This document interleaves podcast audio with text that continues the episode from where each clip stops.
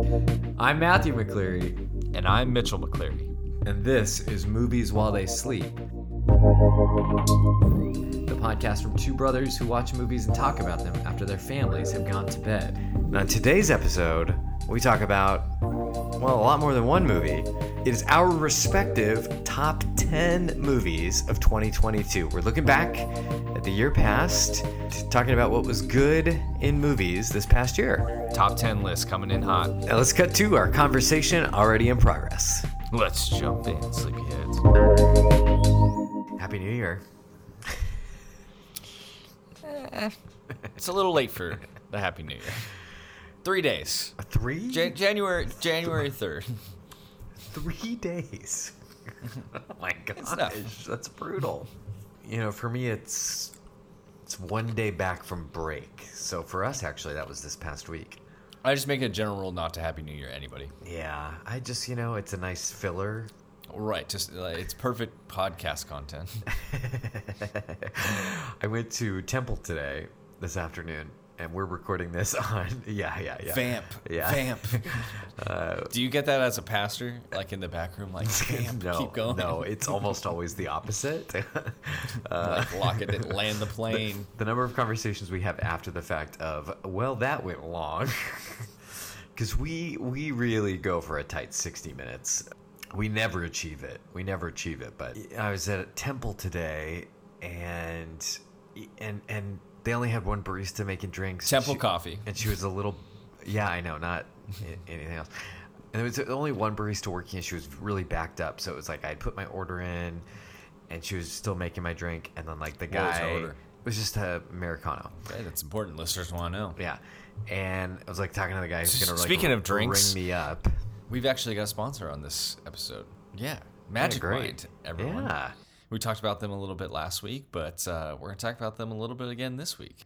Magic Mind, which actually, ironically, is a coffee uh, substitute or a coffee uh, teammate, if you will, a, a coffee amplifier that uh, is made from nootropics and mushrooms, ashwagandha, all this amazing ingredients that actually give you energy. Uh, unlike caffeine, which just blocks the thing in your brain telling you that you're tired. So we're not about the blockage, all right? We're about the the activation here. And uh, yeah, they're they're sponsoring this episode, and so I've been using it. You've been using it. i've we- used it it's We've great both felt an actual difference in our energy levels, which is awesome. And I like that it's like a, a bit of a fruity, like uh, it's it's like a pressed juice vibe in the morning. Yeah. You Yeah. know, so it kind of wakes you up, gets you going.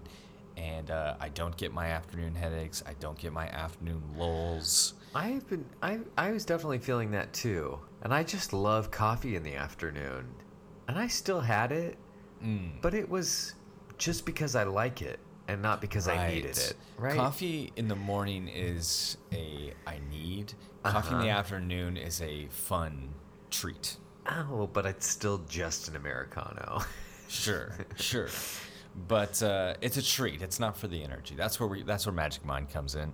And uh, hey, they're sponsoring this pod. So if you guys want to check them out, uh, you can go to magicmind.co forward slash movie sleep, so that they know that you're coming from our podcast.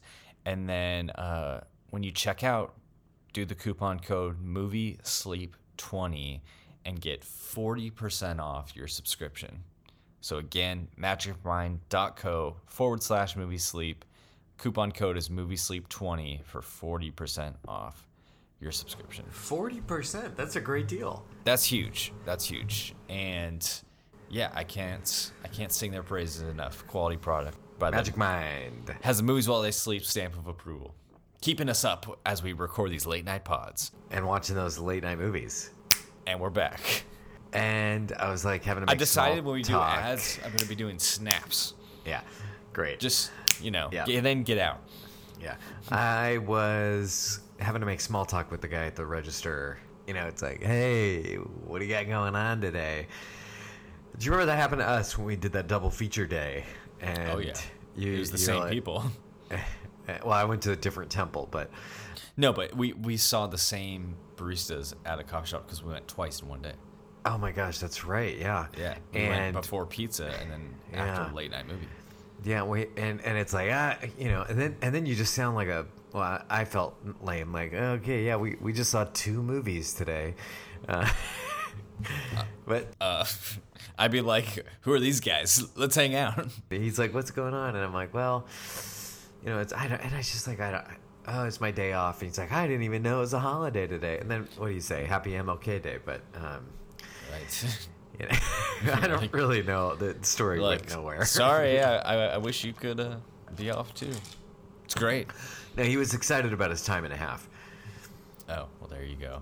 Yeah. So anyway, movies. Um, Uh, which, which, speaking of, Happy New Year. Speaking of New Year's, that's what Ah. today's episode is all about. See what I did there? That was beautiful. That was the beautiful. through line. Yeah, we are not talking about the new year, but we are looking Master back, of the segue.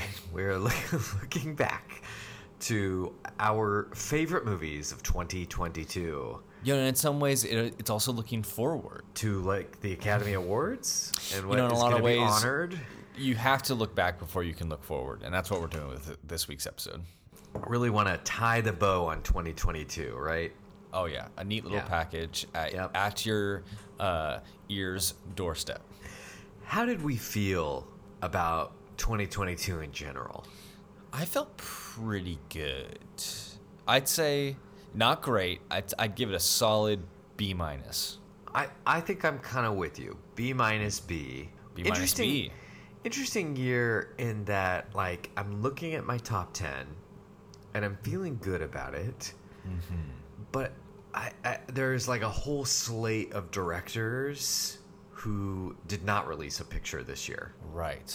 I'm thinking of our PTAs, our David Finchers. Right. Right. You know, and and David Fincher has a movie coming out this year. Wes Anderson has a movie coming out now this year in got- 2023. Does he have two movies coming out? Two? I've heard he had two movies coming out this Yeah, year. maybe, yeah. You know, and and and so the kind of slate, right, is it's a different mix of filmmakers mm-hmm. and that kind of thing. You know, we still got a Jordan Peele movie that was great. We got a Steven Spielberg movie, right? We got a Greta Gerwig movie coming out in 2023, right? Like kind of those, you know, the- the- there's this kind of class of filmmakers that just didn't make anything in 2022, which is kind Right. of, you know, we have years like that. Right. And but I'm looking at these movies and I think these are pretty good movies. And I think Are, are, are you suggesting we might be gearing up for another 2019 esque year? well, one can only hope. One can only hope. 2019 is a real banner year. See, I look at my 2020 or I look at my 2019 top 10 and my soul sings looking at just the top 5 where each one of these is just a banger after banger and I think maybe one movie from my list this year makes makes my soul sing. I'll tell you, I got one. I got one movie that does that for me too, and and I cannot stop thinking about this movie. We know uh, again No, no, no. We don't once know. again don't know. Oh, interesting. We'll see. Wow. Okay. No, no. You could probably guess. Yeah, yeah. No, I was gonna say we're gonna do a little McCleary brother repeat of the shared number one movie. But uh, other than that, I am curious because you've published your list, your top ten of Yes. 2022, and Yes. you've published it. I have not looked at it. I've kept mine hidden, knowing you would check I totally would. you would have. And it's a lot more fun to be surprised and not to influence each other's opinion here. Yeah, yeah, and and and I've seen. I don't know. Is there is there any, are there any movies that you've Yeah, not you- been able to see? You want to go over our gaps first? Yeah. What are your gaps? I think my biggest, easily my biggest gap would be the Fabelmans, Yeah, the Spielberg. Which, I, uh, yeah, I've just not been able to get to a theater. Yeah. Um, we live somewhere where we have very few babysitters, and so it's been, it's been, e- even a lot of these movies, it was tough just to get there on my own to go see them. Yeah. Yeah. Fabelmans slipped through the cracks. I still want to see it, and I might adjust my list post episode, but for now, missed that one. And then I'm trying to think if there, there I, I I didn't see RRR. I didn't see. I feel like I didn't see a lot of A24 movies this year. Like you missed I- bodies, bodies, bodies. Oh, I missed. I I miss. I missed that. I miss Men. I missed. Oh, yeah. Uh, I don't know. Like let me let me pull up. I, I think for me, my biggest. I'm, I'm looking. Um, I have not seen Bones and All yet, and I haven't seen The Whale, the Brendan Fraser movie. Right, the For- whale's another major And that was gap. an A24 one, actually. Um, I did not see the Woman King. I did, I did see The Woman King, and I did not see Bardo, the Alexander Inarritu movie that's on Netflix. Yeah, That I just, it, it's so long. It's like three hours long, and I hear it's like kind of a self indulgent mess. And so, to to give my time over to that is uh, is tough. I, I have found, you know, because there's a couple of foreign language films that I that I want to catch that I haven't yet, including the uh, German language All Quiet, the remake of All Quiet on the Western Front. right. But uh, kind of the same thing. It's so long, and and I just like kind of want to give justice to it. It's just and and it's just sitting there on Netflix, so it feels like uh, it's just going to be there, you know. Women talking. It feels like a big gap for me. Oh, sure. I haven't seen that yet. Uh, but that's been.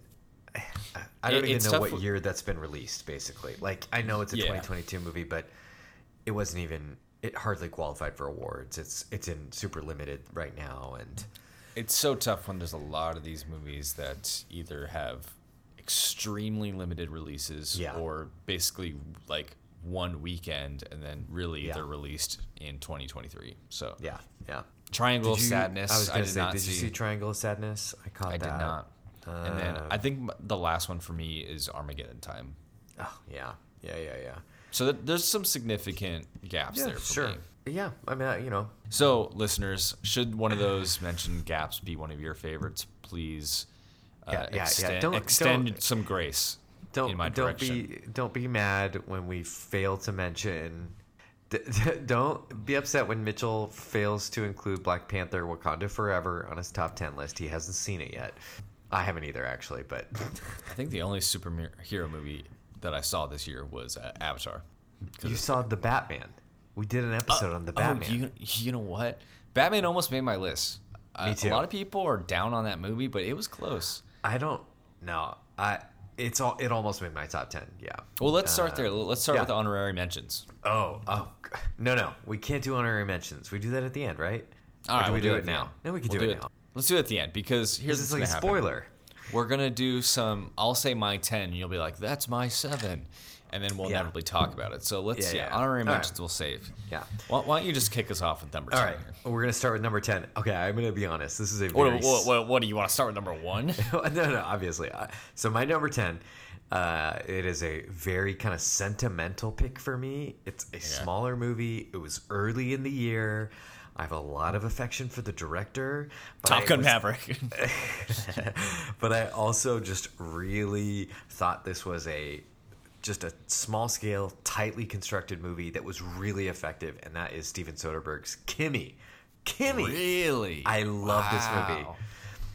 Man, out of nowhere, Kimi just I know. climbs to the top. I know, I know. I mean, and look, t- to be totally honest, there are movies on my honorable mentions that maybe are better than Kimi.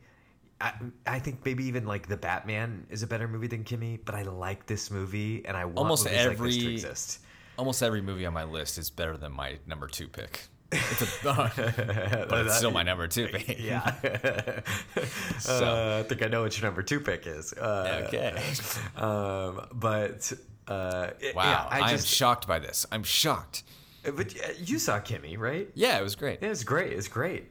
To- But this totally is the fun of these it. lists, seeing what hits people differently. Yeah, yeah. Because that, it- that for- one kind of like COVID movie came and went. It Yes. didn't get maybe as much Yeah. discourse as it might And, deserve. and I'll say, and it was a weird season where Zoe Kravitz was in this and the Batman. She was everywhere. She had a good year. But also, like, so the way that I did my list this year was I started this list unpublished on Letterboxd early in the year. Mm-hmm. And when I watched a movie that I felt like might end up on my top 10 of the year, I added it to that list. And Kimi was always there, and it never went away. wow. and I just That, that is wild. again, it's number 10 for a reason.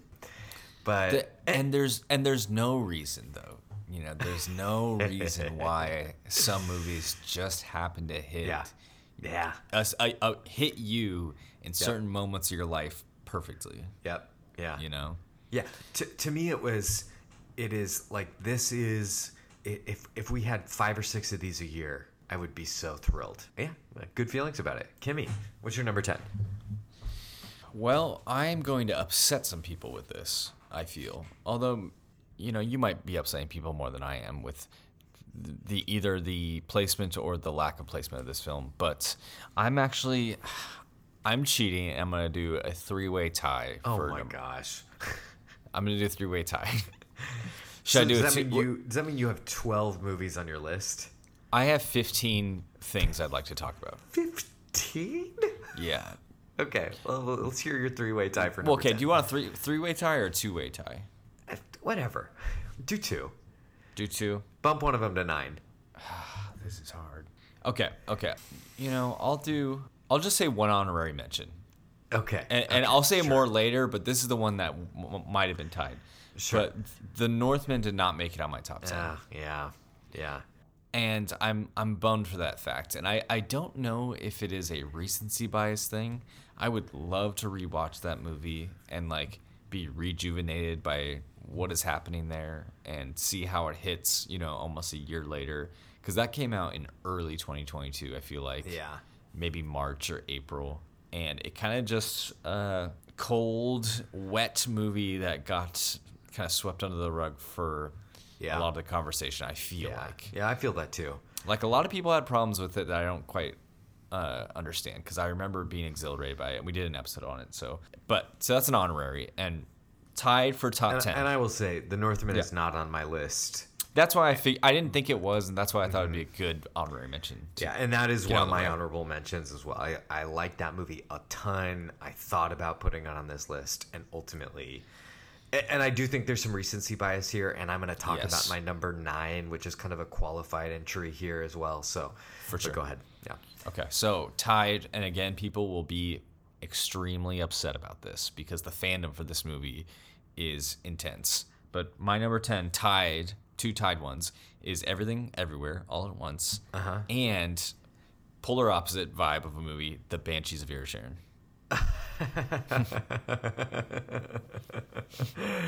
now, Banshees right now is making a huge push for Yeah.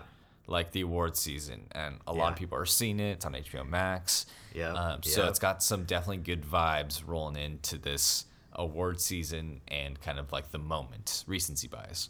And then obviously Everything Everywhere All at Once was like the movie of the year in terms of getting people to go to the movies. I feel like it's the most talked about, highest rated on Letterboxd. Some, like it, it, Mm-hmm. it's crazy the response to it. Yeah. Um, but, uh, and you and me talked about this a little bit off mic.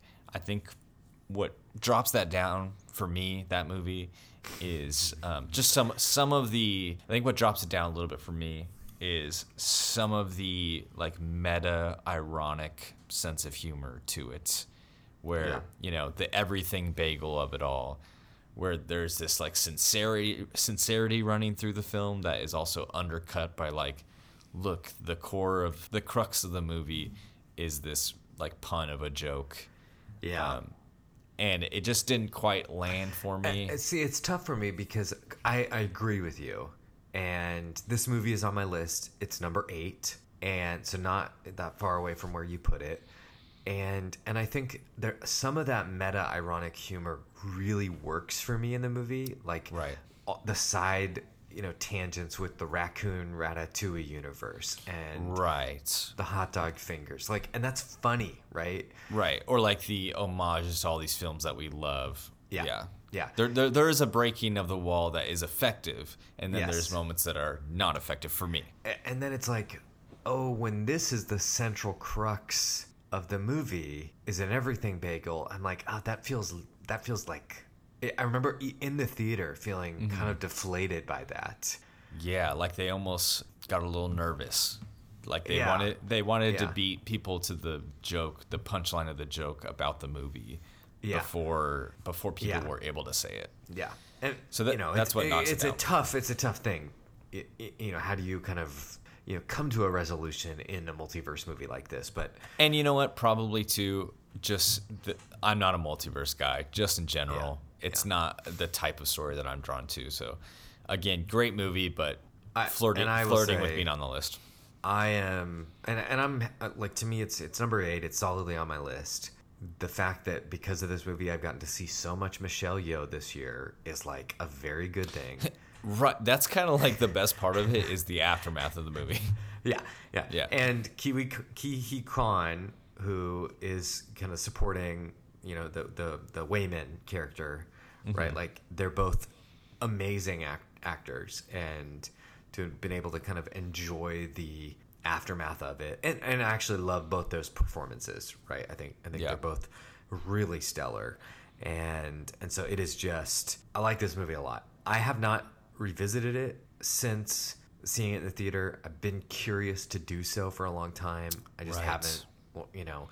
So we'll, I'm we'll not see. sure if it's streaming anywhere accessible. No, either. I know it's been. It was like on VOD pretty quick, but they've been really, I think, probably good on A24 for keeping the price kind of high and all A24 Yeah. movies are like that. Yeah, They, yeah, They're very protective of that. Yeah. Which is frustrating most of the time. yeah. But uh, Okay, yeah. so that is and, your tied for ten. Yeah, and, everything everywhere and Banshees. and is Banshees on your list? Banshees is on my list. It's um, my number five. Okay, well, Um, let's talk more about Banshees once yeah. we get there, because Great. you'll, you'll have a lot more interesting stuff to say. Yeah. So, what is your number nine? So my number nine is The Fabelmans by Steven Spielberg. Okay. And and this is one that I I kind of went back and forth. This is the last one I added to my list, and it might be better than number nine. It might be worse. I'm not sure.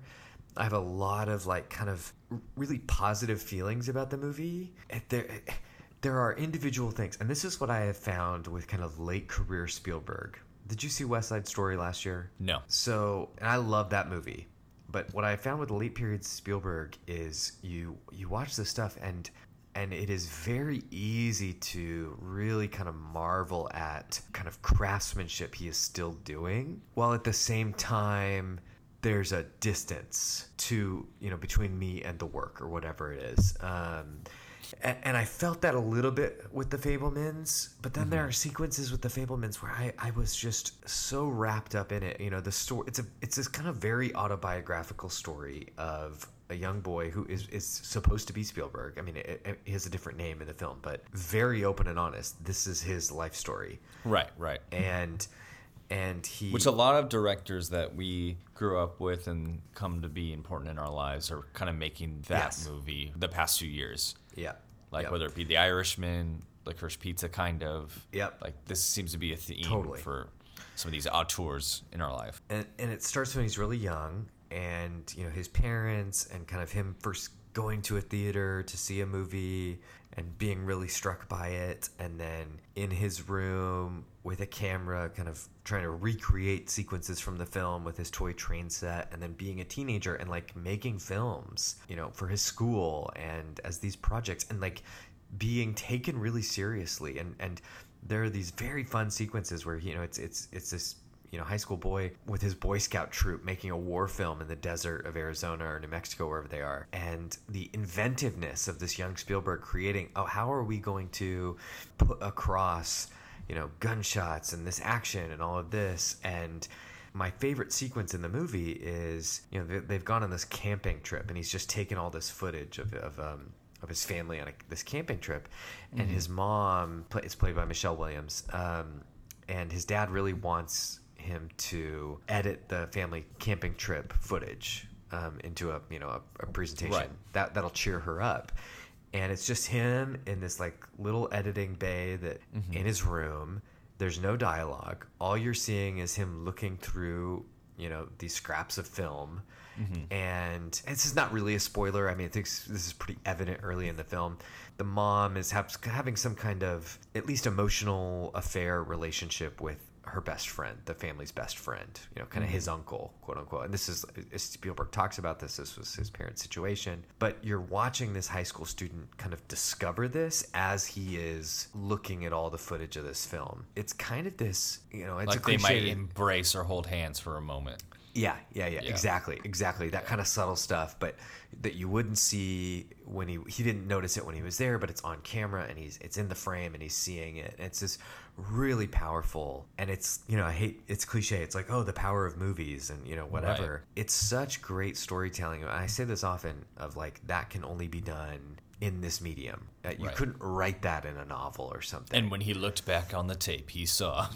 yeah, yeah, exactly. And it's so good, and and really from then on through the rest of the movie, like it's it's just hitting everything so well.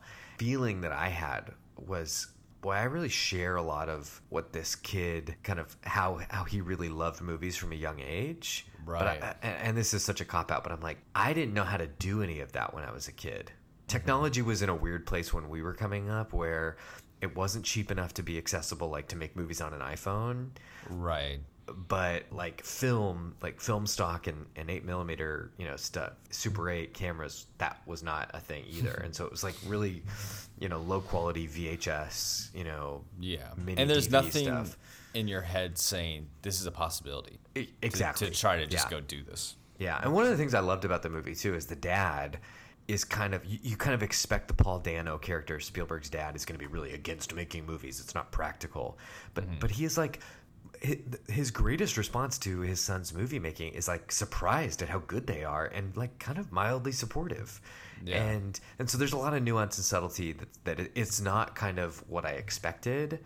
And there's an amazing David Lynch uh, cameo in the film. Mm. I think I saw that clip on Twitter. uh-huh, yes, yes, yes. So a lot of it worked, but but again, like it does not that that movie's not exciting me, right? It it, it, it Right, is- right. To me, I love it because because of what it represents for Spielberg, who, who's a director I love, right? I, I watched Indiana Jones: and The Last Crusade today on no school holiday with with our with Enoch and and he was totally into it because Spielberg has always known what he's doing. So sorry, I've talked a lot about my number nine, but we can keep going.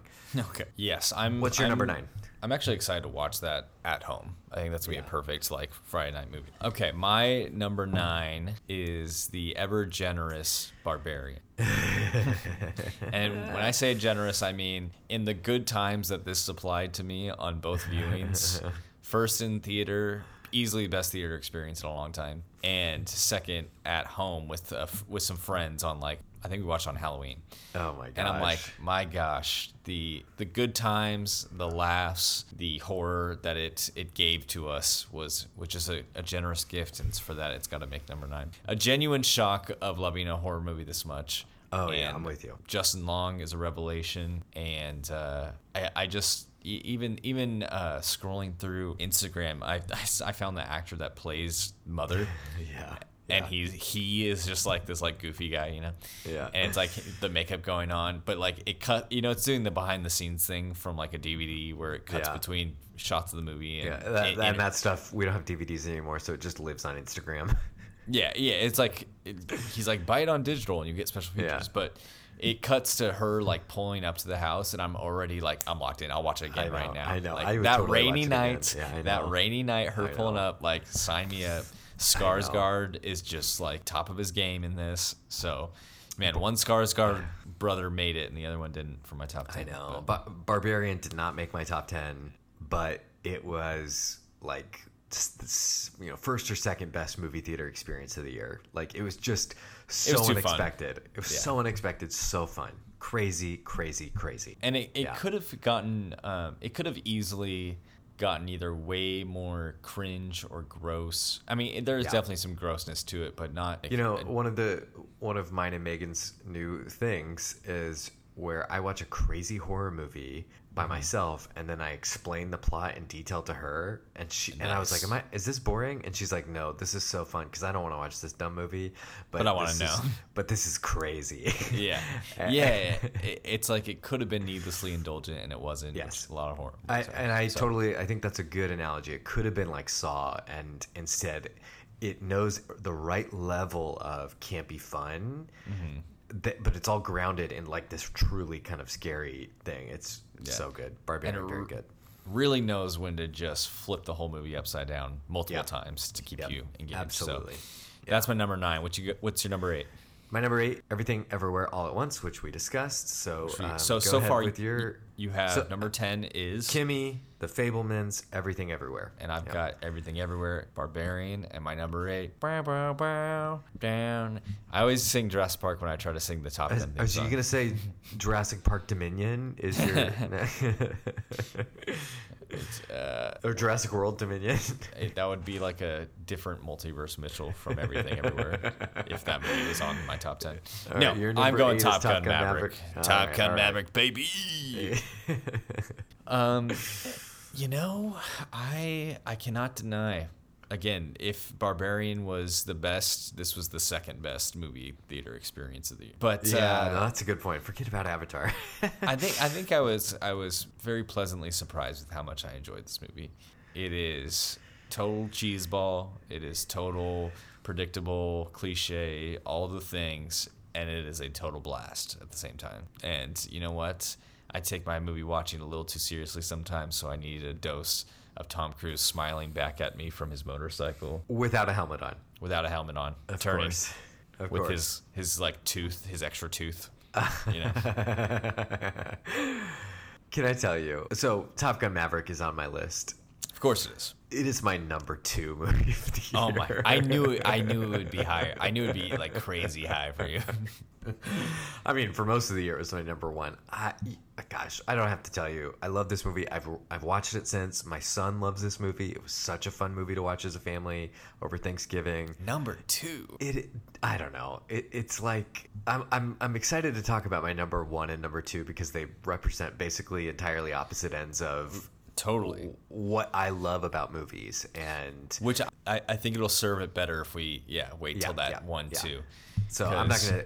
I just had some basic thoughts about the movie and like just in general the t- stuff that I typically respond to. And yeah, so it's again, not this, Top Gun Maverick. So is not at to- all, and for, so- for it to make it on your list at number eight is a huge success for the movie. Yes, and like like like I said, pleasantly surprised with how much I enjoyed it. But uh, I think a barometer that I use for these types of lists is not even. We, we have this conversation a lot of is it the best movie or is it my favorite movie? Because Yeah. most people can probably recognize like, yeah, I realize that I don't know.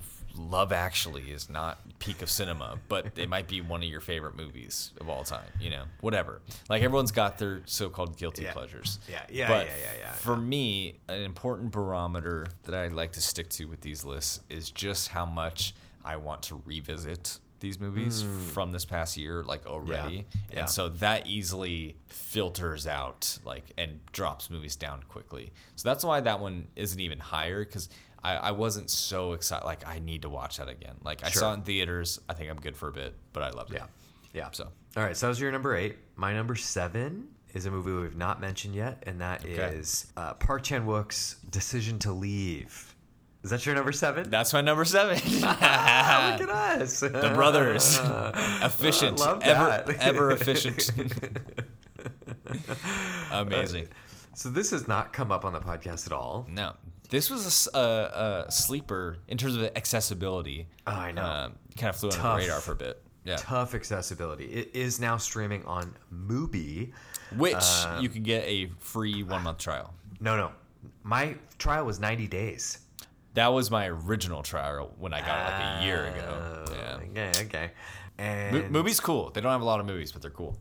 well, their whole thing is they have a, a movie every day, uh, like a movie of the day or whatever. But it's I mean, they have like a, a bigger catalog, but they like update a lot. yeah, yeah, Yeah. and yeah, Mubi's interesting. Yeah, Mubi's actually, yeah, it's very cool. And hey, if you want to give it a sponsor, like uh, our email. I do like the curation uh, aspect of it, you know, similar to Criterion Channel. But so Decision to Leave is on Mubi. That's how I watched it. It, it's your friend with the best movie taste recommending yeah. a new movie to you once a day. Yes, no, that's that's a good way of putting it. But I. Uh, I kind of came into Decision to Leave. I didn't know it was as much of a thriller as it is. Right. I knew almost nothing about it when I watched it, other than, Same. hey, it's a good new Park Chan Wook movie. It's a it's a Korean language, um, South Korean film, and and I I just really it is such a, a, a both does the thriller kind of murder mystery thing like very excellently, mm-hmm. but also it is like so much more than that Yeah. There's so much depth. there are so many layers and there is there is there are layers and layers of understanding and nuance in this movie that are completely lost on me mm-hmm. because I don't speak Korean or Mandarin. I'm not of this culture. Right. And despite that, the movie is still entirely effective. Oh, yeah. And I think getting across those things. Yeah, like I we, watched it and it has a similar energy, like kinetic movement as like Yeah. an everything everywhere all at once. In terms of like almost every shot in this movie is doing some new camera my technique. gosh. Like it's it's insanely impressive. Uh, like there there's you, we, I hear this term sometimes on movie podcasts, but there's definitely like an athleticism Yes. to the camera work in this movie but it's not uh it's not indulgent in a way that's like they're just doing it for no reason. It's like constantly keeping you re-engaged in the storytelling and most of the time it, it serves some of the themes that they're playing with. But we watched the movie at home and i loved it and i immediately was like i need to rewatch this basically now Yeah. um, which is again a good sign for getting high on my list. And then I was just watching some YouTube video analysis of it, and oh my gosh, like there were some that were breaking down certain shots. Was like this is the most important shot in the movie. And then when they talked about, it, I was like, after consuming some, you know, analysis, it just really opened my eyes to, oh, I was like experiencing this, but not in a way I could give language to. But then you realize, like, like yes, that is why They talk about the effective to me. wallpaper. They talk about the wallpaper. They talk like spoilers and kind of, but or actually no. There's a sh- there's a shot in the movie. There is a sand dune mountain on a Yeah. beach, and the waves crash over it and demolish it. Yeah. And there's lots of themes in this movie with the mountains versus the ocean and what movie they mean. starts at the mountain, ends at the ocean. Yeah, but like the characters, the Well, I know, I know. That, oh, yeah, obviously there's so much more, but the movie is bookended by those images. Right, right. And there's so- like this this motif of wallpaper that looks like both of those things. Right. And so having this sand dune be, you know, washed away Yeah. by the waves, and it's a beautiful shot and it's very striking when you first see it, but, you know, reading a little bit more and trying to like we say a lot, like give more of Yeah. yourself to it. Wow, there's a lot going on and I can't wait to rewatch it. Yeah, no, I, I feel the same way. I, and I think there is an athleticism to the filmmaking. There's a dynamic aspect to to it, but also every single composition is so beautiful. Like Mm-hmm. the the production design, the cinematography, the colors, The of colors are ridiculous. the the sushi sequence where they're just eating sushi, and it's like Mm-hmm. it looks so amazing. It's really funny. Uh, yeah. Oh yeah. Like the dynamic between the main detective and his partner is really funny. This one excited me. Um, yes. It, it's just rare when you're like, this is something different. Man, it's such a good reminder too. There's a whole world of cinema out there, I and know. What are we missing out on here? that that that I just it's a lot of it's less less accessible, and I get all that. But it's like, man, like this this stands up next to anything that was made in in English this year, right? Like. Yeah, and I just wish the- more theaters and Yeah. more accessible streamers were on this thing. So Yeah, yeah. cool. Well, what is right. your number six? Uh, my number six is also a very exciting film, uh, one that we saw together, and that is Avatar: The Way of Water. Wow. Yeah. That's high up there. Did this not make your top ten? nah. I, I uh, every time I remembered the movie, I just remembered thinking like, man, I want to swim in some water. This looks awesome. Hey, I'm thirsty. Which wasn't quite enough to make some o over some of these other choices I got. I don't. I, I don't have to talk a ton about Avatar. It was our last episode. We have a, yeah, we have a whole pod on it. uh, uh, other great achievement. It really is, and they're gonna pass the two billion dollar mark in the Mm-hmm. next week or so, which is insane. I mean, that the, the story of the money making aspect of this movie is like insane to me because I'm like, I watched it. I'm like, this is really good. I don't know why it's Oh. almost making two billion dollars. I I can't understand. I, I can't cannot. begin to understand. That's part of the mystery of uh, of Big Jim, isn't it? it really, He, really, he just wills is. money making into his life. He's like, it doesn't matter what I make; it's gonna make all the money.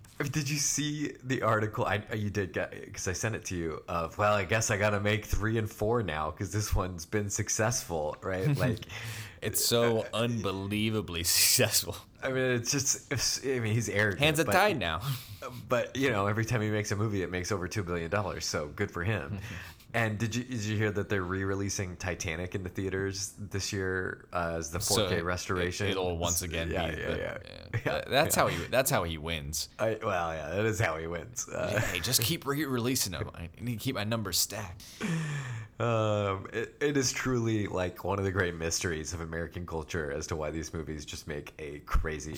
I, I mean, it's it's it, all of it. Most of its money is global. I mean, it's still made a ton in the U.S., but it's just Yeah. a great mystery. So, what is your number six? Jordan Peele's Nope. Wow, Nope.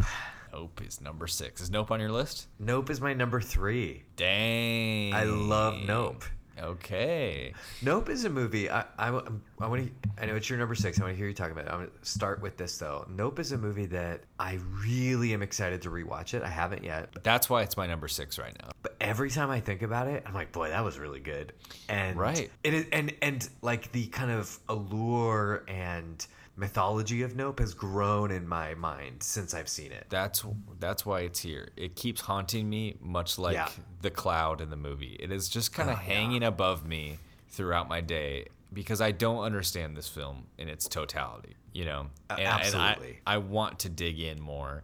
And you know, there's certain movies where it rewards you digging in more, and then there's certain movies where it's like, oh no, I'm excited to chew on more of this. Versus like, I know there's a lot there and it's a lot to sift through, but I don't really want to. You know? Yeah. Yep. So yeah, there, there's just a mystery to know. It's funny. It's like I know this is dumb because this is the kind of part of the metaphor of the movie, but like the mystery and how elusive this movie is to like Yeah. capture what it, what it's doing is keeping me really intrigued and wanting me to come. And it's like one of the better. It's like one of the better oh looking movies this year. Jordan Peele is like in three movies is such a master that he can take. He he knows he can make a go- good horror movie, so he's not interested in that. It's like that. We thing- talked about that. That was part Yeah. of our conversation. Was he's so good? He's so good at everything. that he's bored and he's like let me, It- let, me- yeah, let me it- twist it around it's like that moment in french dispatch when he's like see that guy he can he Yeah. can paint a bird perfectly but he he finds this compelling that's why you know because Yeah. people don't understand the abstractness but it, Yeah. it's You know, I, I saw somebody kind of break down the opening couple of uh, the uh, some of the opening of Nope, in, in which it's his dad gets struck down by some projectile on their coin on or their, something. And it, it's a coin, yeah. Yeah. And and the and and this was kind of the commentary on this was you know the he gets struck down and you don't know what it is. Just something is coming out of the sky Mm-hmm. and he and he's dead. And then like the next shot is of an X-ray of the dad's head, his skull, and you can see that it's a coin. And the commentary was that this shot answered one question and raises about a dozen more. right. And that's the that to me is part of the expert filmmaking of the movie. The mm-hmm. way that that he just walks that line so perfectly of, of answering questions as you go along because you have to keep the viewer in it mm-hmm.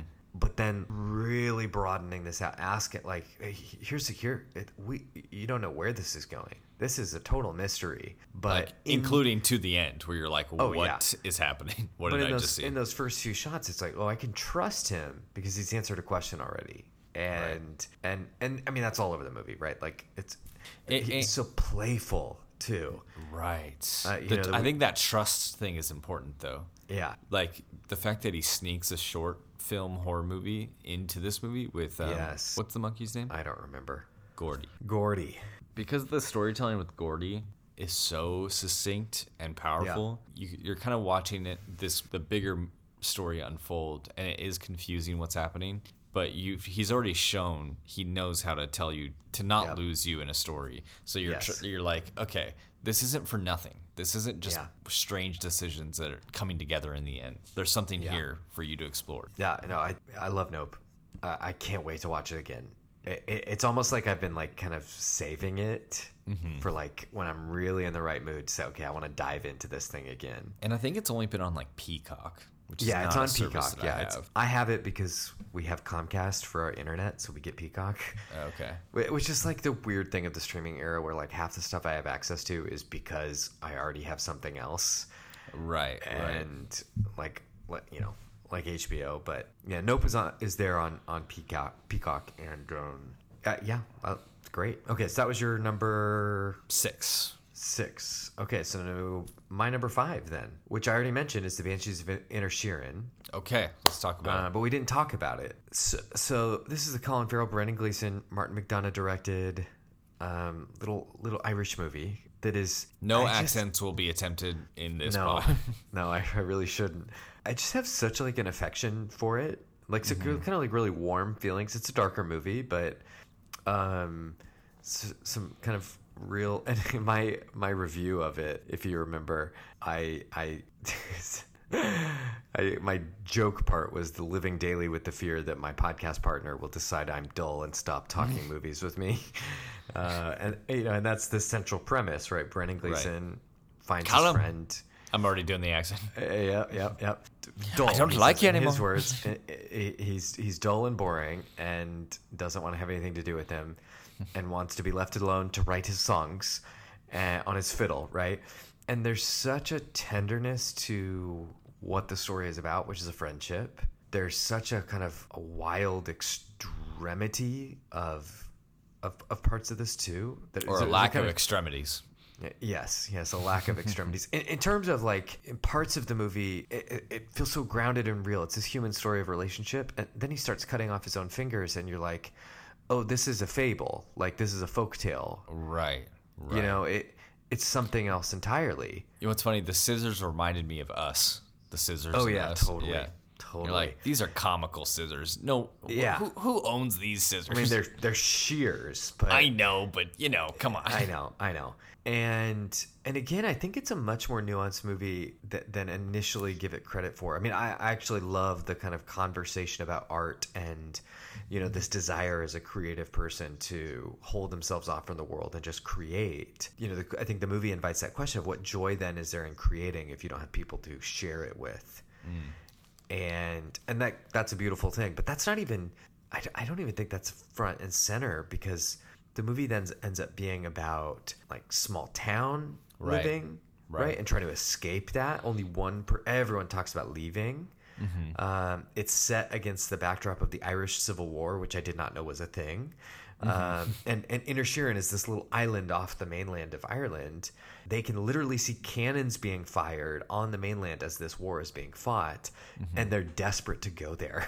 That's how much they hate where they're from Right. and and and that's that's such a you know it's easy to look as an outsider and say well that's crazy. Why would you go to war?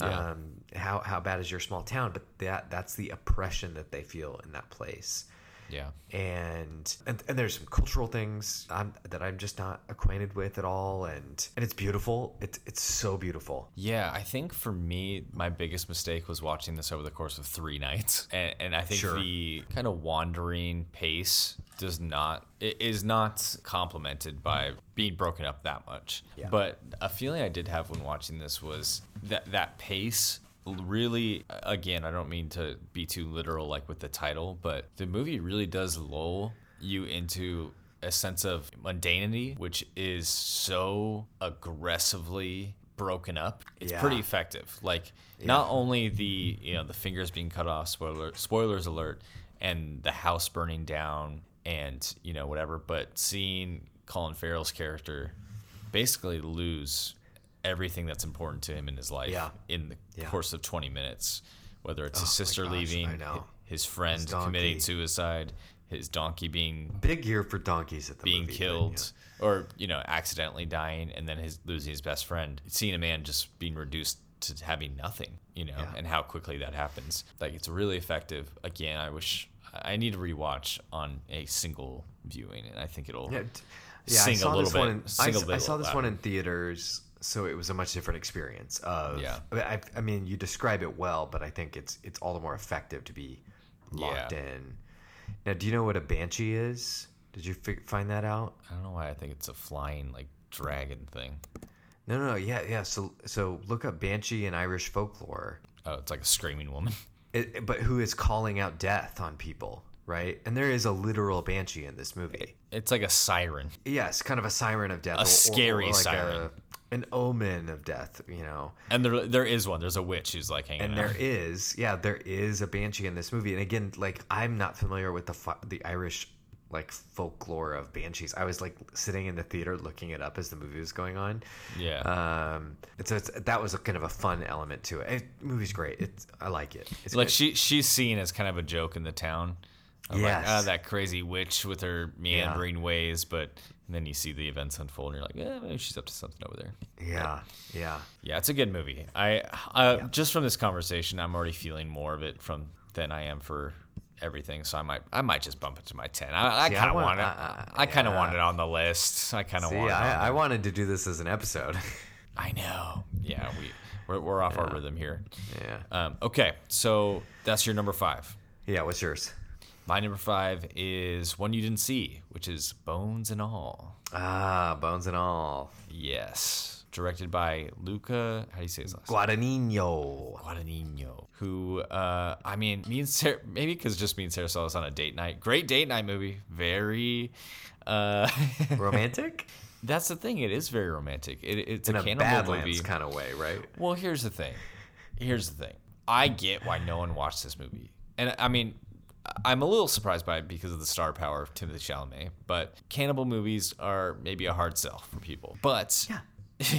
here's uh, as I was watching Do, the do, you, do you find it a little odd that the last movie Timothée Chalamet made with Luca Guadagnino yeah, it, there's something to it. a, a literal cannibal? Oh, excuse me, a, a man who has been accused of like strange cannibalism. So, Luca Guadagnino directed "Call Me by Your Name," starring Timothée Chalamet and Armie Hammer, who a recent, you know, Scandal? controversy, scandal. Women have come out and said like, no, he's into cannibalism, or like, like Loki, or And, and then they decided let's well, let's let's do a cannibal movie. This is weird. Okay, but go on. yeah, yeah. There's some. The, the, uh, they're, they got to be in on the meme, um, and that's what it is. Everything's just a meme, not like really I mean, do you think it was sitting there on set like, oh my gosh, remember Armie Hammer? hey, this is weird. We should get him in the movie. It would only make sense. Like have him be like a Marvel hero that comes in No, uh, in the no, after credits. no. That would be Okay. so funny. Like the credits roll and then it cuts to like him somehow in the movie. Okay. So, uh, but here's the thing: you walk into a cannibal movie and you say to yourself, "Hey, cannibalism is like a really easy metaphor. yeah, okay. like just just hang out with that. It's a it's obviously a metaphor, you know, and it can be a metaphor for like a million different things. And like as I was watching the movie, I just felt all of a lot of those things, you know, whether it be class, you know, in the I think this is in the '80s of Yeah. like people just like destroying each other. Yeah. Or um, relationships, or like th- there's a bunch of readings for it, but it was easier for me to kind of like separate the body horror stuff, which there definitely is some. Not as bad as I thought it would be, actually. Yeah. Um, it was easy to separate and and take the movie for you know a love story that happens to have that backdrop. yeah. You know, and Um, d- and also it's one of the it's probably my favorite looking movie of the year. Like I beautifully beautiful. shot. Yeah, it's amazing. Do you do you find when we talk about metaphor like that, right? Because I because I totally get it. I get what Yeah. you're saying. Do you find? And we were just talking before we started recording. I read George Saunders' latest collection of short stories, Mm-hmm. and and I think it's pretty fair to say George Saunders has a lot of kind of extremity in his writing, right? Mm-hmm. Right, Kind of very.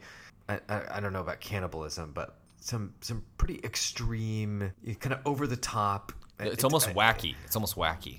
Yeah, it, uh, Yeah. sci-fi is not the genre, but it is like some kind of surrealist. Like car, it's almost cartoony. Yeah, Yeah. And I think about so many of his stories where I'm like, well, you could never make that into a movie because it Right. would be too much, right? I, I almost The feel like women with like the steel rod through their heads, like on the line. yeah, and Yeah. there's a similar short story in this collection of people who are hung on living room walls and are are speakers. and Mm, wow, I need this book now. yeah yeah yeah yeah yeah right and it's horrifying but you you don't ever get tripped up by the horrifying aspect of it i mean he, he draws you into it but but you're sure. not initially tripped up by it because it's i think written right, and right. I think if you're trying to adapt it, it would be like, oh my gosh, this is like similar to the cannibalism thing. Yeah, a, Yeah. a hard obstacle to get over, to then get into the metaphor of really what he's doing in that story. Yeah. Um, Yeah, and I think that the movie's pretty actually not to use overuse this term in this pod, but it's pretty generous with um, with its readings because there's some way more obvious stuff like like passed down family trauma. Like Yeah. her her mom was a cannibal and was like locked up in an asylum and like mm. how do you take what your parents give you and knowing it's a part of you Yeah. and you know integrating that into a quote unquote normal you know oh sure, like sure. there's some stuff like that that's like way easier to pick up on and, and like Yeah. see it and then there's like you can kind of ripple effect it out Yeah. on different readings of the film and so Yeah. for me yeah it just hit the beats of horror drama like Yeah. it was like a horror like a romantic horror you know sure, sure. but again the horror aspect is is definitely a smaller piece of the pie Yeah, so yeah. yeah And and that's been my impression. I, I, I, I think I do want to see it. I, I just, Yeah. it's not super accessible yet. yeah and again Chalamet just Ah, he's so good. I know. He's a ridiculous movie star. And last thing I'll say is that there's like rules for this movie, like in this fictitious world where there's like cannibals are kind of in secret and they're more common. And so Mm-hmm. again, there's there's like some world building almost. yeah, it's, it's Yeah, easier. interesting. It's easier to swallow Oh Lord. some of what what's going on here. So lots. Hey, there's lots to digest in this movie. All right. Yeah, yeah. You know what I'm saying? That's good. Yeah, so no, my okay, eh, great, okay, great. my my Letterboxd review was so is this a meat cute Oh Lord. because rom com, but it's spelled like No, I okay. got it, got it. All right, Yeah. what's your number four?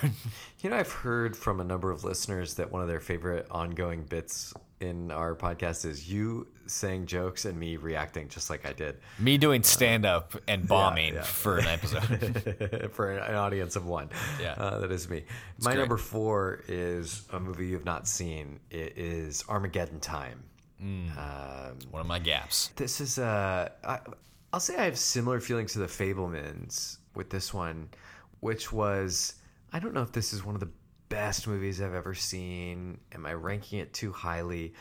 But this was such a joyful experience and such an uplifting movie. And it's a coming of age. It's it's a it's a kind of semi autobiographical movie for James Gray, who um, is the director. And James Gray did Ad Astra, Lost City of Z. He did like a couple Joaquin Phoenix movies. I love Ad Astra um, a lot. Um, I need to see that. I know I would like it. Oh man, you'd love it. It's a kind of coming of age in the '80s in in Queens, I think, right? In in some borough of New York. Anthony Hopkins plays his grandfather, and Anthony Hopkins is amazing.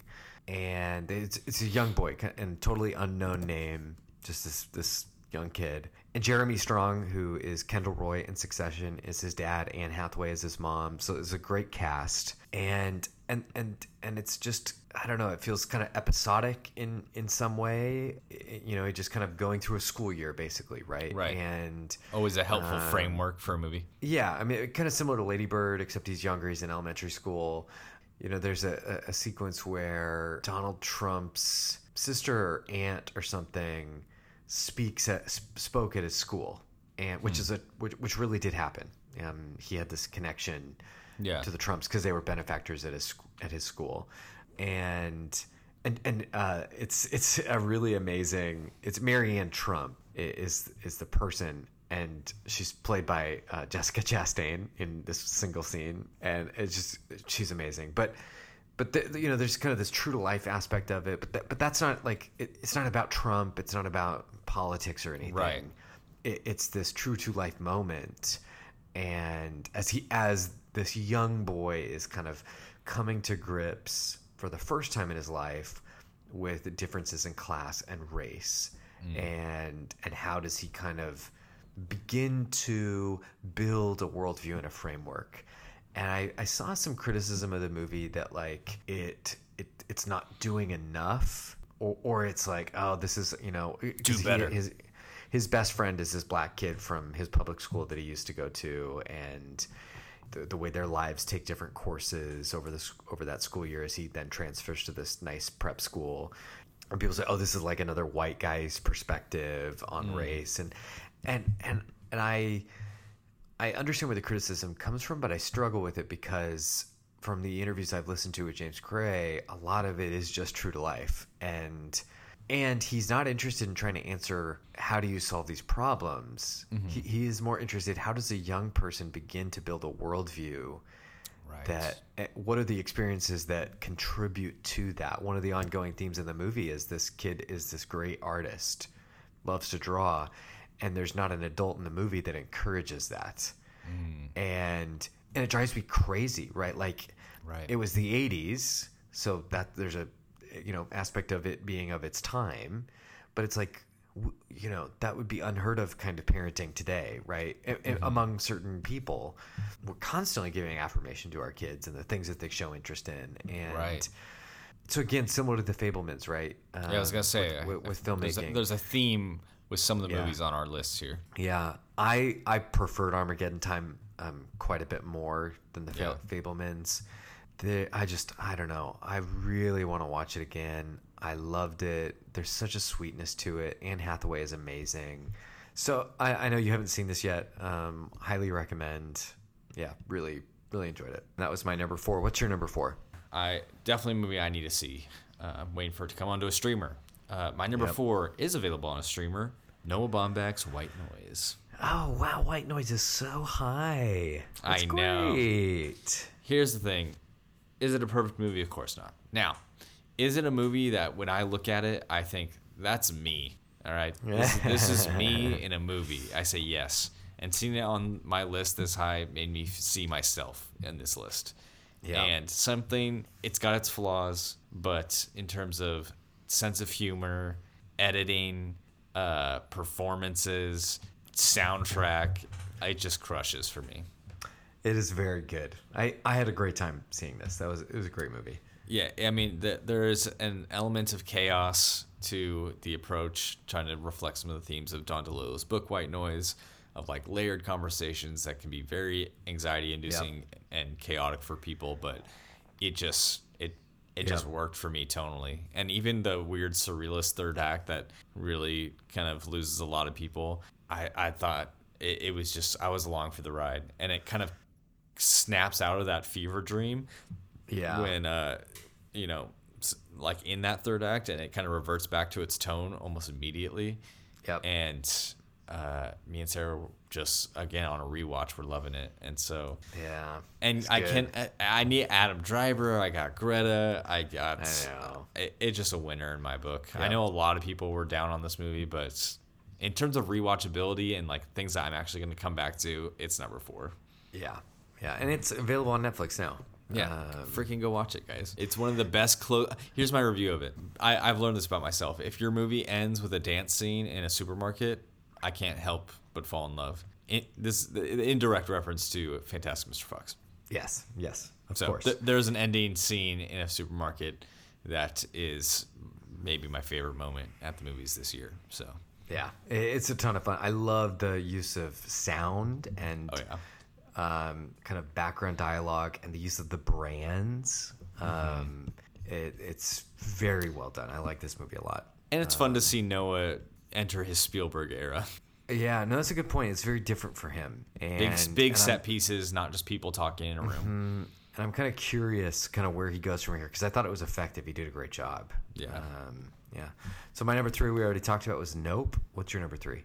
My number three is After Sun. And Oh, After Sun. I knew I was going to like this movie. Uh, it was the last one I've watched on this list to Yep. get added, but I heard, I heard a lot of chatter around it, and it, it was hauntingly effective for me. Yep. Uh, I watched this this week as well. Uh, it did not make my top ten, though. I thought it was an excellent movie. It's a very quiet film. Uh, you know, it's interesting. I liked it. A, I liked it a ton. I think it's so good. And then I watched another movie that is similar this week called The Cathedral, which I really didn't care for. Um, interesting. and is a kind of a it's it's it's I don't want to say it's the same visual approach, but it's there's a pace, there's a slower pace, and, and that kind of thing. Uh, the Cathedral was this year 21. I don't, I'm not sure, but um, I was really struck by so After Sun takes place over a week on a vacation with a 11 year old girl and her 31 year old father, Mm-hmm. um, and whom she does not have a super meaningful relationship with because she lives full time, it seems, with her mother. Right. This seems like their once a year, like Yes. hangout trip. Yes. I and, and maybe because of the discomfort I felt is why Mm-hmm. it's like not on my top 10 because I really related like there were feelings of this that it evoked of like our own our own family vacations. Right. That's why I had to put it on my top ten. Oh I'm my gosh. I'm feeling way too much of this movie for it not to Yeah. be here. And then for me also because it's like at a resort in Turkey or something on the Mediterranean, um, it really it, it, it has a a kind of more a, obviously a very different culture cultural resort and that it really evoked memories of me visiting my family in Ghana when my wife was living there and us going to resorts and those are like very mixed feelings. I have like very I'm not nostalgic for that and a lot of that is kind of there's a lot of negative emotion attached to those feelings and so I was definitely reacting to a lot of that as I Yeah. watched this movie. Totally. Yeah. There, there's definitely, like I said, like a haunting unpleasantness. Yeah. To some of what the movie's going after. Like Yeah. it's it's like this 11 year old who's like to me so much of the movie is and, and why it rings so true for me is like you just your parents are different people at different points in your life Yeah. in terms of like you really can't know what's going on Mm. with them and and context is everything and so Yeah. things that you experience as a kid when you look back and be like oh you know what now that i know this about mom and dad Yeah. that makes a lot more sense Yeah. And that can be pushed in really great or really sad places Yeah. No, and totally. so and then obviously like recently we're, we're both fathers it's you know Yeah. you're you're playing that Oh game gosh, of yeah. identifying with both characters here. And honestly, Paul Mescal is a freaking Oh movie gosh, star. he's so good. He's, really good. ridiculously good in this movie. Absolutely. And it was kind of like this felt like cousins with the Florida Project to me. Mm-hmm, yeah, yeah. There's a smallness to it, but I, yeah, I, I I liked a lot of it. It just, you know, if we're judging how much I want to revisit any any one of mm-hmm. these movies, that's that's not. I I know it's so weird Yeah. that that I actually do want to go back to it. Like there's like like we talked about with our sight and sound. There's just this like quiet meditativeness to it Yes. that, that I'm drawn to that I wasn't fine. That it's like my one little quiet movie on the list this year. yeah, So- yeah. Uh, but again, like I watched The Cathedral, and I really didn't care for it, and it has the same kind of meditative aspect to it. Mm-hmm.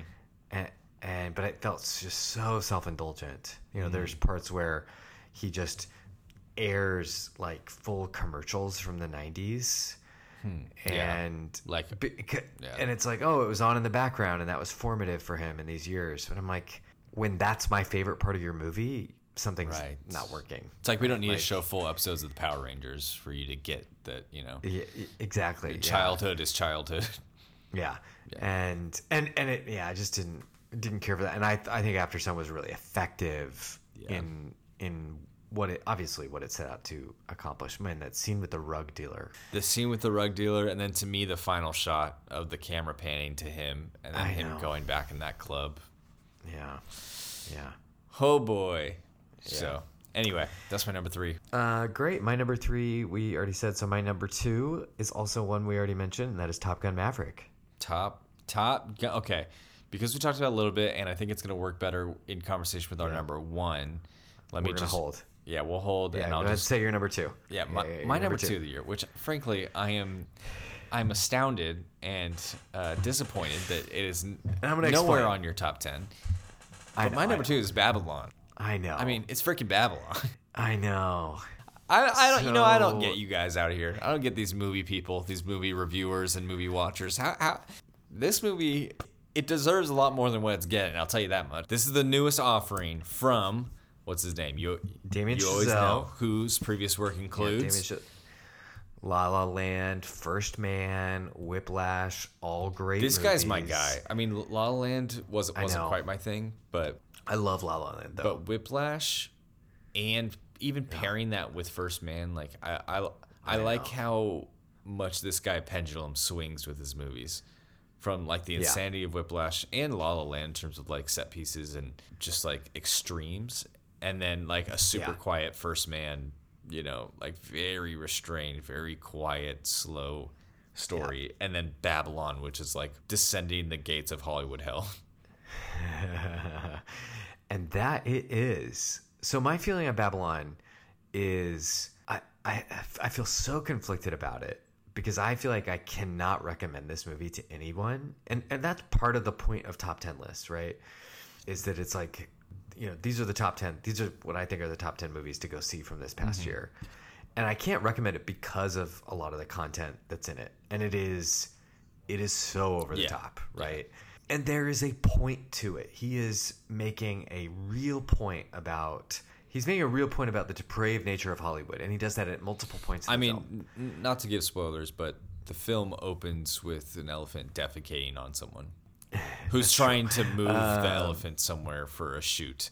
And that's the Yes. beginning of the movie. Yeah, yeah. So and and and it only uh, continues on from there, and and I and and obviously that's the point. He he's making that as a point. Um, but I I just and he's he, it is not. uh, None of that is meant to excite you, right? Uh, It, it, it, that's not the point of it at Yeah. all. It, it is certainly of like, look at how this place destroys people, Right. and and the title of the movie is Babylon. Okay, And and apparently right a lot of it title. is fairly historical. yes, Maybe not the And- Tobey and so Maguire this stuff, takes- but but maybe. Sure. but but it takes place in the basically the 20s and 30s in Hollywood, making the transition from silent era to um, sound and pictures. And Brad Pitt's in it, Margot Robbie, and there are scenes in this that are absolutely electrifying to me. Some of the best scenes of the year, easily. Oh, but I can't recommend that anybody see it because, and I like I didn't know the extent of any of it when I went and saw it. Yeah. And so you're just there, and it's a three-hour plus movie, and you're like, oh my gosh, and and, and then you get through that, and then there are these great sequences, um, and I am really struck by what he's trying to say, which I'm not really sure yet. Right. Um, but you know, again, if we're measuring by how much I want to revisit, I have I'm even conflicted about that um, with this movie. It's it's that's the other thing. It's hard to talk about. It's hard to talk Yeah, about. It's, it- hard it- to recommend. It's hard to watch at some points, but there's nothing else like it. and and it, and it's crazy because singing you know, it's a lot like one of my Hollywood, all right? singing in the Rain is one of my favorite movies. Yeah. and and there's a sequence where they're now making a, a movie with sound. The anxiety on the set to get the sound, the sound engineer who is this elevated position, the number of takes, everything, and and, and that's like 15 minutes. Mm-hmm. And it's like the most perfect short film of the year. Yeah, Like- there, there's an obsessiveness to that scene, similar to Whiplash, Yeah. where it's like, okay, not my time. Let's Oh do it again. Let's do it again. Yep. Yep. So clearly, Yep. he's drawn to uh, whatever idea of you know obsessive filmmaking and Yeah. what it, what it takes to make great art. But I think that scene is actually a great segue because that scene reminded me so much of maybe the best scene in 2022 from our number one pick. Oh my gosh, like D- the best movie of the like year. even the colors were similar of what was going on but just a a, a set piece a little slice in this three hour you know gauntlet of a movie for both babylon and our shared number one pick of the year Tar. it's got to be tar I just, and this is one I have no qualifiers to recommend this. I mean, this is not going to hit people. You're not if you're not on the on its wavelength, then Right. it, it's going to be tough. But, but what a beautiful wavelength oh my gosh, what a beautiful meter. Oh, yeah. you know, like if you can get in time with this movie, and i there is no time without tar all right no, there is no time She- without Tar. allows you to start So this is directed by Todd Field. He hasn't made a movie in 15 years. He created this character with Cate Blanchett. We did an episode on it. Go listen to our Go episode. listen But to our I will say this: I I recently rewatched Tar, and I was, you know, even more excited. And I would I would put it on again today. Right. Like uh, this is, and I'm not even sure why. Yeah. Like I, I've been thinking a lot of like, why have I really responded to this movie? Uh, what was the connection you were making between this and Babylon? uh i, I th- The, the preciseness of that scene in Babylon, and, and Yeah. oh, you're talking about the Juilliard scene in Tar. yeah i don't know why those scenes felt like almost in conversation. Man, that scene is so good, but that wasn't even what I kind of keyed into on this viewing. Um, the, I keyed into the ghost story elements of it. Right. There's a haunting, there's a hauntedness to this. You know, one of the things that is like kind of now, I guess, infamous on Twitter is that at the sequence where Lydia Tár is running in the park, she, you know, hears a woman screaming. she hears a woman screaming, and that audio of that woman screaming is audio from the climax of the Blair Witch Project. Which is crazy because when you're first watching Tar and you hear that screaming, you're like, this movie's about to take an insane turn, and it doesn't. You're just left with Yes. this, like, I guess someone's getting murdered in the park that she's running in, like, off in the distance, and we never know what happens. you never know 'Cause what it's happens. horrifying, and that is yes, yes, And it awakens I'm- something yeah. in you because you've probably seen Blair Witch. I'm like looking over my shoulder right now. You know, and obviously he's not trying to set these movies in the same cinematic universe. Right. And I, like, what does it matter that that's that audio is from that movie? I don't know. Other than other than he's he is moving us closer to horror with it, and quite literally. And It reinforces the haunting. and it reinforces the craftsmanship and the deliberateness of the movie. Right. Right. It's a it's a really deliberate choice to make that the audio you play at that moment, and not just screaming that they recorded for the film. There's a deliberateness to this, and I think that is everywhere. You know, one of the other sequences that is often cited online that I caught in my second viewing. You know, there's this motif of Lydia waking up in the middle of the night Mm-hmm. and kind of being haunted by something, right? And and you, you know, there's a metronome that's left on in her study. It's kind of a stairs to little things. nowhere. Like you feel like they're going to answer the question of what's going on with that, and they don't.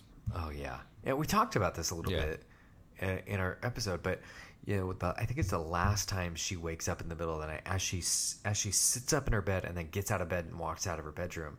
You can see in the corner of her bedroom is a woman just sitting there in a chair with red hair. Mm-hmm. And the obviously kind of a, the obvious illusion is that this is she's being haunted by the ghost of this Krista, Right. this protege, right? But the movie doesn't call attention to the fact that there is another woman in that room haunting her. And you definitely miss it on your first viewing. A hundred I missed it I on a definitely giant movie theater screen. You know. Yeah, I saw it in a movie theater too, and I totally missed it.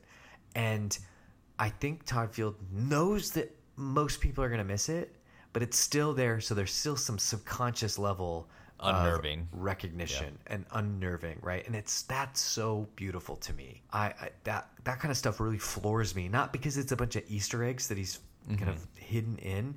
It's it to me. It's honestly, it's the way it's similar to the way a piece of classical music kind of moves you in a way that you're not even kind of Right. aware of how it's doing it Like- because there's so many elements Like a- layered on top of each An other An overture or a theme, like a, me- Yeah. a melody line that like might have Yeah. been heard earlier, is then buried in another section somewhere else. A hundred percent yes so the layering of, of a musical composition is what he's achieving in this movie Yeah. and it is it doesn't call it tension to itself which uh, right that Mm-hmm. that would be a, a, a kind of the mark of a well composed piece of music It doesn't do a, a violin shriek, jump cut to like, what was that? Yeah, yeah. Oh my god. Yeah. Yeah. It's the the level of craft craftsmanship is so so great. It's so precise. Everything about it. And and I know you and I talked about it last time, but that that last act when she falls and the movie takes this wild turn and I don't know. I Cate Blanchett is doing something so singular to me. We, we haven't talked a ton about awards, but there's this kind of um, impending Inevitability of Cate Blanchett. inevitability. Kate uh, I was Blanchett. gonna say, I was gonna say the inevitability of Austin Butler winning for Elvis. Oh, God. Um, Did it- you see you that know, uh, Quentin clip ro- going around? no, I didn't. Someone posted on Twitter.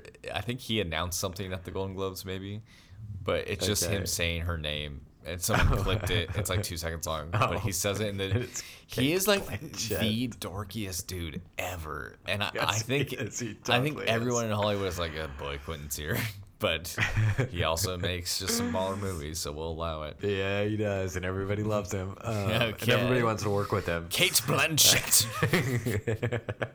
it's like, what is this? What a goof. Um, but there's like this weird uh, impending inevitability of Austin Butler winning for Elvis and the Rami Malek thing for winning for Freddie Mercury. Like I hate that stuff. And, and Austin Butler is really magnetic in the in the Elvis movie. I know you haven't watched it. It's a movie that doesn't. It's kind of weird. He, he has charisma. Right. That's why you cast this person as Elvis. sure. But it is an impression. Right. Like, right. can, can, can we just be honest about what it is? That he's kept up post movie. Yes, but what Kate Blanch Cate Blanchett is doing is so She's possessed. Singular. Yeah, she was possessed. she, she has created this character with Todd Field, Mm-hmm. and now she inhabits Lydia Tár. And and I listened to Todd Field was on Maron this week, and uh, he talks about he and his editor they they had to edit in Scotland or something. They were kind of isolated. It was just them in this manner. Like for a couple of months like, they edited the movie. why? I, I don't know. Like there was some stipulation with the funding of, of Tar that basically everyone, all of the whole crew had to be Mm. non-American except for him. Interesting. And uh, I, I'm not sure why Right, that is, um, or what studio, whatever. But so so he was editing with his editing partner, and and they would edit. It would just work for ten hours a day or whatever. And then they go on these four mile walks. Um, but they would they, they would just laugh at all the little ticks and and stuff Cate does with her hands and all these things that they didn't notice in the room Mm-hmm. on set. But they see it come, you know, to an extra She's a monster. level. She's an absolute monster. extraordinary. Yeah. She's am- amazing, amazing, amazing. Um, Hey, you know what else is fun? There's more scenes where like there's just a woman in the background that people like clip together on Twitter that you didn't even notice. and I didn't even notice. it's kind of scary. Even Isn't that kind of scary? It is absolutely chilling. To, to me, that's scarier than bar- anything in oh yeah, Barbarian. you're like, what did you sneak in? When? oh, there's there's there's more stuff, and I was like, I was like looking for it on my second viewing, Yeah. and I can't find it. yeah, there's more. It's it's crazy. And I think there's one that's even more obvious. Like it's in the middle of the day, like in her room. Oh my gosh. So uh, to me, and I, I alluded to this earlier, there is the um, the kind of contrast, this continuum of Top Gun Maverick to Tar. Right. That's why we saved that Right. conversation for top. yeah, Gun. and I and I do think they're my two favorite movies of the year. So I'm not doing this to be cute, but I think they represent like everything that I love in movies, which is I love I love I know more than you do, but I, but we I think we both love the like the popcorn blockbuster if it's done well, like Top Gun is. I love that. Yeah. I love it. But I also am what what gets me excited is the kind of storytelling of Tar, Mm-hmm. which is this deep character study that can be really thrilling. That it's it's not boring. Mm-hmm. No. there's nothing boring about this movie. It's easily the movie that I've thought about the most this year after viewing. A hundred Like I think about it like a hundred couple times a percent. week. Yeah. yeah, me too. Me too. The the the quality of being able to stick with you like that, um, that the movie itself kind of haunts you. Mm-hmm. The the way that it can get away with answering so few few of its questions, Oh yeah. And and still giving a unified whole. I, I It's one of the more successful gray area movies where you're not Yeah. frustrated or it doesn't feel like it's scared to answer a question. It just refuses to. Look, there is, uh, you know, we're getting close to Oscar season and all of that, and there's a lot of conversation about what's going to win. It seems like the Fabelmans and Everything Everywhere All at Once are kind of leading the pack with some energy around Banshees of Inisherin. To me, it is a total mystery why Tar is not and has not been the front runner for months. Cate, Cate's going to win, and she should She should. but uh, you know, and if everything everywhere all at once wins, I, it's like, well, I'm not gonna, I can't be that mad about it because at least it's interesting. Yeah, at least this year there's going to be very few like actively bad nominations. Th- yeah, there's no like green books Yeah. among the list. yeah, for sure. and so I just, I don't know, go watch Tar. It's so good. Yeah, I mean, I think you can rent it now for like five or six bucks. I don't, I don't know if it's streaming yeah, anywhere, but yeah. we're gonna, we're, we're Yeah, I gonna, think, I think if it streams somewhere, it'll probably be on Peacock, just based on who owns it? studio Yeah. and that kind of thing. We're, we're, I'm about to rewatch it because Sarah wants to see it for the first time, and I am very Yeah. excited. All right, honorary mentions. Um, I have got a few. Um, one documentary that really came very close to making my top ten, uh, but ultimately I think I know what this kind of is. fell off. Fire of Love. Oh yeah, I've seen people Yeah, talk. Have you seen it? I watched the first ten minutes. Was like, I love this. I started it to confirm that I would like it, and then I'm gonna save it for now. Yep, yep. It's uh, the two volcanologists in the '80s, um, and they lost their lives in a an eruption. That's kind of spelled out pretty early in the film. Mm-hmm. But the the movie is a collection of all their archival footage of all the volcanoes they've hundreds of volcanoes they've active volcanoes they visited, Yeah. and It's like there, there are moments where they're standing on the lip of a volcano that's erupting. There's just a wave of lava, and, and my mind literally cannot make sense of what I'm seeing Right. because it is so unusual, so out of what I normally experience, and it's not a special effect. And and I am astounded by this, and I think the this cinematography on, on this documentary. Yeah. is like Yeah. some of the best of the year. and and I think they've done a really good job of, of piecing this story together. So Fire Love. Let's see, I I think I want to just mention. What you want to mention a couple? So other than what I said with yeah, other than the Northman, I also had Avatar on my honorary mentions. I had the Batman, which was close. Like Yeah, me too. I I rewatched that movie. I think the m- most this year out of all these, like just w- with Really? multiple friends, you know. And yeah, Yeah. it's it's a good one. People are s are kind of sleeping on it. And then the last thing I wanted to say is less of a movie, but hey, it's on Letterboxd, so it counts. But it is Kendrick Lamar's The Big Steppers Tour live from Paris, which his it's like a live concert. It's on Amazon Prime. It's one of the more Yes. cinematic things I saw this year. Automatic five stars. Go check that out. It is the the live production work Yeah. was astounding to me. And and yeah, Yeah. like I said, I was like, this is better than most movies I saw this year. So I thought when you said it's not a movie, but it's on Letterboxd, I thought you were close to saying uh, "We Own This City," uh, the David Simon um, HBO miniseries, which is also very good. which also very good. I wish I could do uh, an impression of uh, Wayne. um, We'll uh, we'll save that. yeah. Um, I I also just I was gonna say Glass Onion. Yeah. Um, It's fun. which I loved, and not quite as good as Knives Out, but the more that I've thought about it, I've seen it twice now. Mm-hmm. It's I, ju- I just think I don't know. It really works for me in a lot of ways. Yeah. and and there's there's there's more to it, despite the metaphor of an, a glass onion that has seems to have layers and nothing in the middle. I think this does have more to it than Yeah. you might initially expect, and I, I like this a lot. And then um, I was I was gonna say the Woman King. Um, Yeah, that, that seems like uh, it's which good. is just like a really really solid kind of historical epic Yeah. viola davis is amazing um, in it and i like that a lot so yeah that's, that's all i got Man, okay, let's let's run it down one more time. From 10, 10 to 1, what is your list? my number 10 is kimi. My number 9 is the fabelmans. My number 8 is everything everywhere all at once. 7 is decision to leave. 6 is avatar the way of water. 5 the banshees of inisherin 4 armageddon time. 3 nope. 2 is top gun maverick. And number 1 is tar.